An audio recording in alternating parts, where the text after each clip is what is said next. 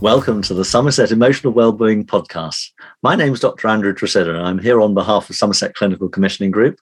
And it's great to co-host and to have as guest my colleague and friend, Peter Bagshaw, GP and Somerset CCG Clinical Lead for Mental Health.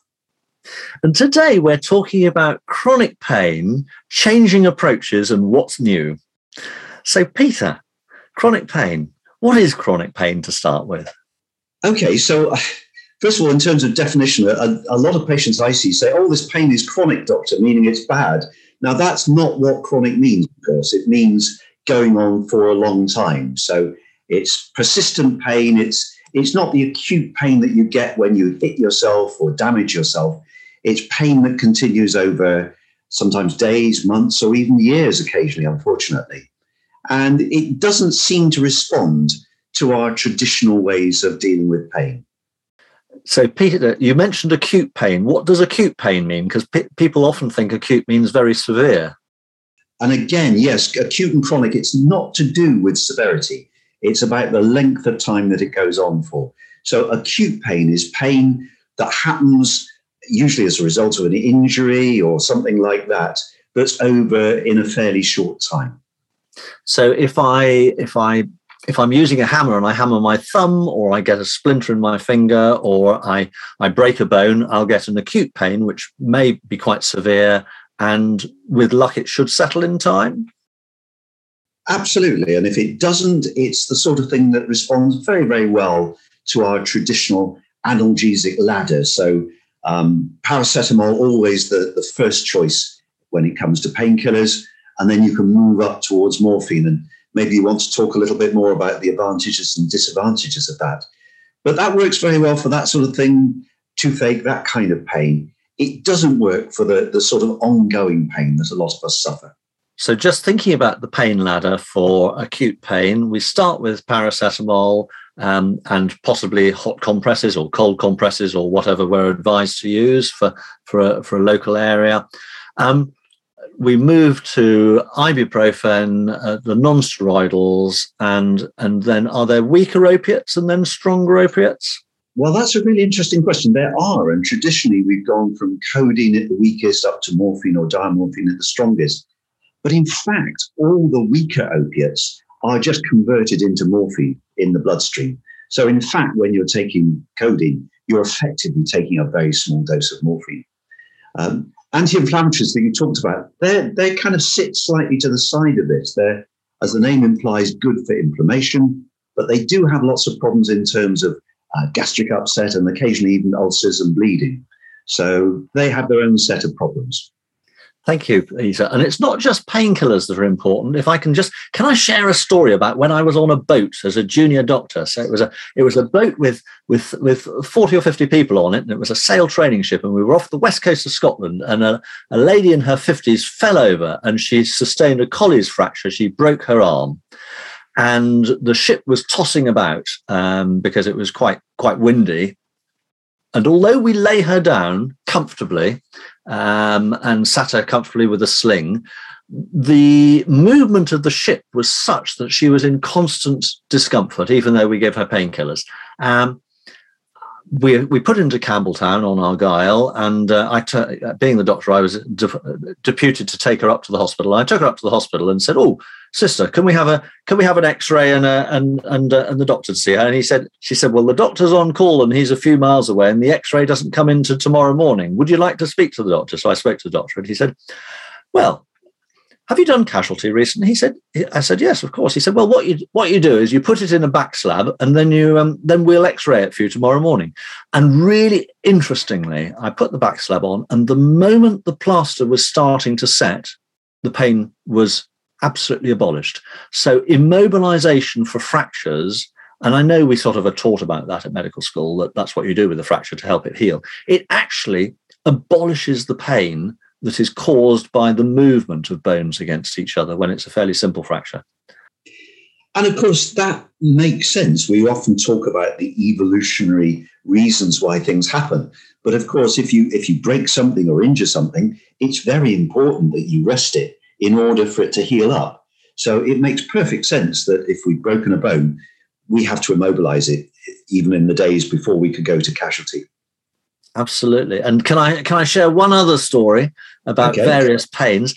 I don't know why, but in my practice, I was taught by my patients all sorts of aspects of complementary medicine. And one of those was acupuncture. Now, I don't practice and never have practiced acupuncture, but acupressure is the pressure of acupressure points on the ear and or anywhere on the body. And that can, interestingly, very often abolish pain. And so doing casualty, very often one sees some people who are highly sensitive to pain, and you always x-ray them. And I'm thinking of a cohort. Very often teenage girls have pain that's disproportionate to the injury. And this is nothing wimpy about them. It's just the way their bodies are working. And very often acupressure, either locally or either side of the injury or elsewhere, would help. But when I was in prison, sorry, listeners, when I was working in prison, often people would want to get painkillers, to get codeine or to get diazepam, because it was currency in the prison. And so they would come in with various pains. And it's always a challenge to sort out the genuine pains and from those that aren't so genuine. So I was fortunate in I was manipulating necks and backs to a certain extent, and also injecting joints, which was a common problem as well. But acupressure on the ear often abolished pain that had been there for less than 2 or 3 days. If you find the right point on the ear, and if you're listening and not driving a vehicle or using heavy machinery, the earlobe is where you might find the head. The back of the ear as you move up towards the top is first of all the neck, and then the shoulder, and then the whole of the arm. And the whole of the upper ear is a huge representation of the hand, because there's a lot of innervation of the hand, and other points are elsewhere on the ear. I really do not know how this works. My patter would be, this is the other end of a telegraph cable that seems to modulate pain. And if it works for you, it works for you. And if it doesn't, I'm very sorry, I've pressed my lucky matchstick into your ear, and I apologize for the inconvenience it's caused. But really interesting. Some people it works for. I haven't got a clue why.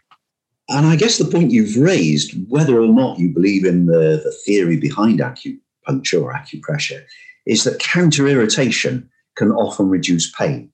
And again, you were talking about when we hit ourselves with a hammer. Well, most of us would swear and rub the part that's been affected.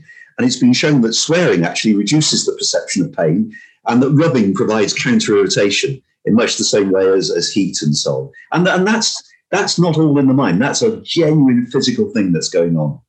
And genuinely physical. And going back to the days of herbalism, when I was very first in Shard in 1990, I remember visiting an old lady in the close, quite close to the surgery. And I said, what's in that jar? She said, nettles. I said, nettles? Why have you got nettles in that jar? She said, I sting my knees when they're painful. And this was her... She was in her late 80s at that point. And this was obviously a traditional way of helping her arthritis. So there's counter-irritation for you. Absolutely. And the other thing to bear in mind is that even for that acute pain, there's always a psychological element to it. So our brain has the ability to either amplify pain or to diminish it. And there are classic stories, aren't there, of people in war who maybe have arms or legs blown off and don't actually experience pain until later. Because the adrenaline is so high that this actually suppresses the feelings of very, very severe pain. So there's always that psychological element to it. Thank you so much. So pain is actually felt in the brain, although the stimulus may be far away, but it's actually a brain processing of those messages. Absolutely. And it's not a passive thing. It's not the messages coming from the organ going up through to the brain, and then we score it 1 out of 10. The brain itself is sending messages down, which either amplify or suppress that. And you were probably taught about Melzack and Wall's gate theory at medical school, were you? Please remind me of it. So this is the idea, but our brain has the ability to send down messages to the spinal cord that actually can block unwanted pain signals. So what our brain is doing, the state that we're in, whether we're relaxed or calm, whether we've got other things going on, whether we've got messages from other parts, counter-irritation that we have to take notice of, can affect the way we perceive pain. That's really helpful. So we've talked about acute pain and various causes and ways around it, and we're moving more into chronic pain, because presumably, Peter, talking about brain messaging, something's going on for chronic pain I don't say that it shouldn't, but that it's no longer got a useful purpose. Absolutely. And I was not taught at medical school about dealing with chronic pain. I don't know if you were, Andrew. No. So it's something really that's only come to the fore recently. And it's partly because of problems, unfortunately, with opiates. And as you know, there's an epidemic of opiate deaths, particularly in America, but now coming to this country. So we've started to realize how even those so-called mild opiates are addictive and dangerous. And it's partly because they just don't work. And I'm sure you've seen patients who have pain that goes on, and you move up the analgesic ladder and you try other things as well, and it just doesn't seem to touch them. So we've recently started looking at chronic pain in a different way. I don't know if that's your experience. No, that's absolutely right. I've trained with the old school of not knowing what chronic pain was, and then using the pain ladder. And on the whole, the mantra was, if it's not working, then put a bit more on, without realizing that opiates stop working after a few weeks, and you become tolerant to them, and that the others may or may not modulate pain, the gabapentins and the pregabalins, but they may not be the long-term answer. So what's the approach now that's more important? And what's the evolving story about it? Because NICE has produced some guidelines recently, I think. It has, yes, and that's partly recognizing that all the current painkillers that we've got have got side effects or are ineffective. And in fact, there was a study done very recently on painkillers, back pain and antidepressants, showing that although antidepressants are widely prescribed for chronic back pain, they're actually minimally effective and shouldn't be used. So there's that evolving understanding of what works and what doesn't. So the new idea of chronic pain, and I was told it in a way that makes sense to me, so I'll recount it and see if it makes sense to you, is the idea that our brain is a little bit like a car alarm, and that if somebody is trying to break into our car, it's really important that we know about it and that we sound the alarm and we do it as loudly as possible. And this is the equivalent of our brain going, ow, this really hurts. But that if that's happened, then it sensitizes the car alarm, so that the slightest rock of wind or a cat jumping over the bonnet or anything like that can actually then start to set off the car alarm. And in the same way that once we've had an episode of pain, our brain becomes sensitized to it. It's looking out for it. And so it will send off pain messages, even when it's not helpful or appropriate.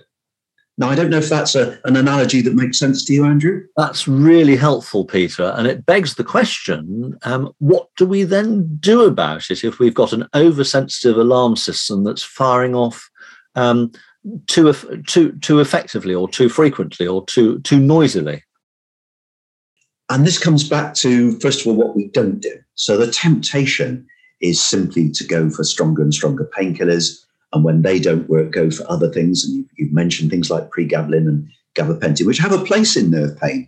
For neuropathic pain, nerve pain, they are useful. But for other pains, they're really of minimal benefit. So what we need to do is to either provide some sort of counter-irritation or to retrain our brain so that it can send messages down that block the pain. There's a very good NHS webpage on this, if people are interested. If they just Google chronic pain and go onto the NHS website, it takes you through this, and there's a pain toolkit that you can go through. One of the important things they say is keep active. And I know this is something we've talked about previously, but it looks as though the worst thing you can do if you've got bad pain is just to lie in bed and feel sorry for yourself. Because actually that then focuses everything you've got on that pain. So keeping active, moving around is number one. And certainly for back pain, when I first trained, people were put on traction for days or weeks and told to rest in bed for a couple of weeks. And that's probably the wrong advice we were giving then. Definitely. And I'm afraid history is littered with medics giving wrong advice, isn't it, unfortunately? But, you know, that's the great thing about science. We learn, we improve, and hopefully we gradually better advice as time goes on. So the other thing that you can do, you mentioned acupressure. We talked about relaxation techniques, meditation, and again, there's a 20-minute guided meditation course on the NHS Choices website. And that really does seem to make a difference for a lot of people. And so, Peter, that begs the question, what is guided meditation and how does it work for pain? So meditation really is just about retraining your brain and relaxing it, focusing on the inner sensations, which is odd because you would think that that would actually amplify pain. And I've been on meditation courses and found them useful, and it's been shown to change the brain waves. It's not all psychobabble. It actually has a physical effect. And guided meditation is really having somebody taking you through that process of relaxing you, focusing you, the slowing down of breaths that you tell us about on most occasions. That's all part of meditation, isn't it? And very similar to hypnotherapy, it seems to have a very similar effect. And thank you. And would that involve particular things within that meditation of inviting you to notice the pain and notice whether it changes or notice whether it melts, or am I moving into Andrew psychobabble? No, absolutely. I mean, generally it's about making your brain more relaxed. And it's been shown that if we are more relaxed, then we perceive pain less. And I think all of us have experienced that if we're anxious, then pain seems much, much worse. So it's mainly about those things of slowing your breathing down, focusing inside, stopping your brain whizzing around at 100 miles an hour, thinking of all different things. And if you do have those intrusive thoughts, letting them drift in and drift out. But that would apply to the pain signals as well.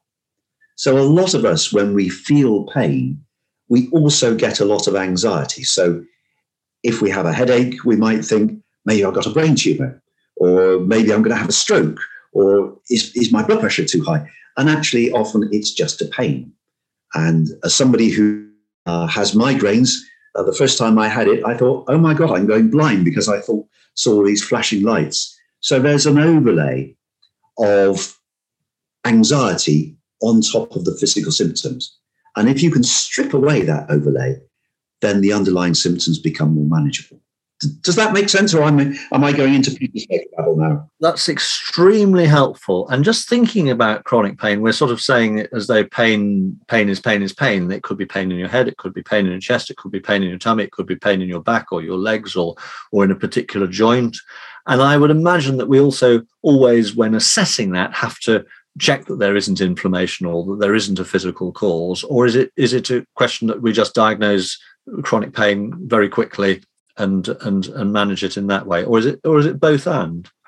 No, both and, absolutely. And you and I have been trained in trying to disentangle different types of pain. And if it's a sharp stabbing pain, it might be pleurisy. If it's a central crushing chest pain, it might be your heart. So we mustn't lose sight of the fact that pain is still a warning that we sometimes need to take notice of, and that if anybody has pain that's new that they're worried about, absolutely get it checked out by the GP, because it might be a sign of something serious. And just thinking culturally as well, and this is a sort of a concern or a warning. I gather that some cultures don't talk about mental health issues; they somaticize. That is to say, they make their symptoms into their body. So they may present with pain when the issue may actually be anxiety or depression. Is that something that we should know about? Yes, no, that's absolutely right. There are certain cultures that do that, but within the cultures that we're more familiar with, within our culture, then the same thing happens, that some people are somatizers and will experience mental distress as physical pain. And I think of my father, for instance, who in the year after he was bereaved, he had chest pain constantly and went to the doctor and thought he was having a heart attack. And it was not. It was simply due to distress and grief. How very interesting. So there are many more approaches to chronic pain rather than just tablets these days.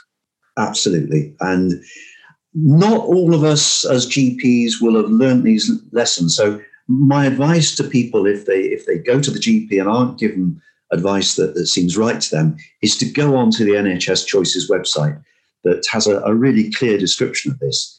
And I would stress again, we are not dismissing pain. Pain needs taking seriously and diagnosing, and we're certainly not saying it's all imagined or in the mind. That's really helpful. And I'm glad you've mentioned that last thing, because I've got a niggling question, because you mentioned soldiers in battle earlier. And I wanted to ask you, what is phantom limb pain and what does one do about it? Okay, that's a very particular pain.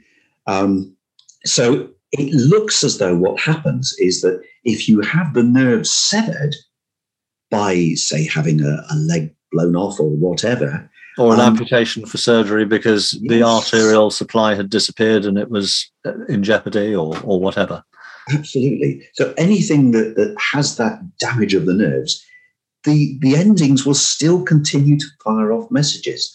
And in some people, they fire off pain messages. And we see this as well, for instance, in people who've had severe sciatica, who then have surgical decompression. So you've taken all the pressure away from the nerve, but a lot of people will continue to experience back pain and sciatica because the nerve has been damaged. The most famous story, of course, of battle pain and so on is Waterloo, where there was a general, I can't remember which one, who was on horseback and a cannonball shot through his leg. And the soldier next to him said, "Gad, sir, your leg's been blown off." And he looked down and said, "Gad, sir, so it has," and carried on with the battle. So it's a demonstration of how much our brain can affect the way we perceive pain. That's a really interesting explanation of it. And I invite you, Peter, and all of our listeners. I can't do a guided meditation on your pain, but perhaps just for a few moments, as long as you're not driving a vehicle, put your feet flat on the floor. We invite you to put your feet flat on the ground to allow your spine to be comfortable, and using your abdominal muscles, using your diaphragm, just take three slow, gentle, regular, rhythmic breaths, and this takes us off sympathetic drive, down into parasympathetic, into calm, and whatever we're feeling, it should have a different brain approach to it now, which allows it to be more settled than disturbed and frazzled. Thank you, Andrew, and for anyone who gets benefit from that. Similar things are experienced by doing hypnotherapy, by doing meditation, and all these other techniques. And again, I stress it doesn't get rid of the symptoms, but as you say, it allows us to deal with it. There are various apps as well. Headspace is probably the best known, but other apps are available, aren't they? Indeed.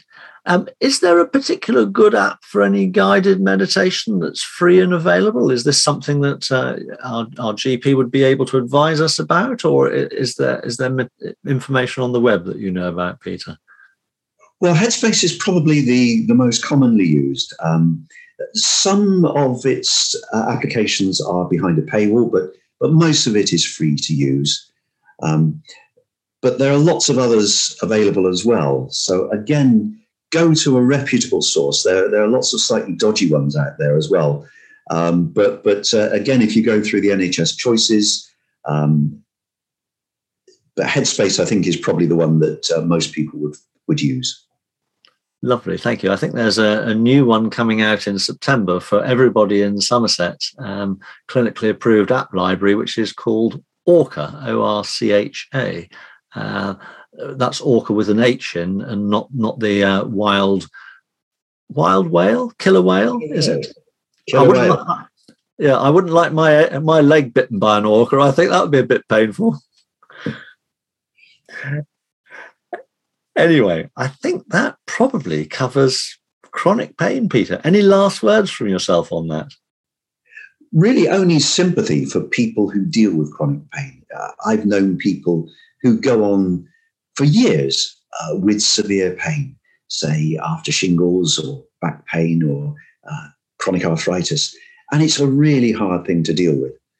And although the sort of things that we talked about can't get rid of those pains, they hopefully will help people to deal with them, cope with them, and be able to put it in a box and get on with the rest of their lives. So I hope that's been useful to people, and I'd be very interested to get feedback on how people get on trying this different approach to chronic pain.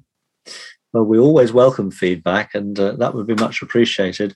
And Peter, you and I are both GPs, and we want the best for our patients. There are many times in my career where I just wish I'd had a magic wand, because I wasn't able to conjure up anything from the therapeutic armamentarium. I don't know that mindfulness and guided meditation is a magic wand, but I don't know if you, and I don't know if you've ever had that that feeling yourself that you wished you'd had a magic wand. Well, always, and it's many hundreds of years old now, isn't it? But the saying to reassure always, to relieve often, to cure occasionally still applies. Absolutely. So even if we can't get rid of a problem, if we can make it more tolerable and help the person to cope with it, I hope we've achieved something. Thank you very much, Peter, and thank you, listeners, for joining us. Thank you. You've been listening to the Somerset Emotional Wellbeing Podcast, hosted by Dr. Andrew Tresidder and Dr. Peter Bagshaw. The show was created by David Seeley and was produced by Rob Hunt's Music on behalf of the Somerset Clinical Commissioning Group.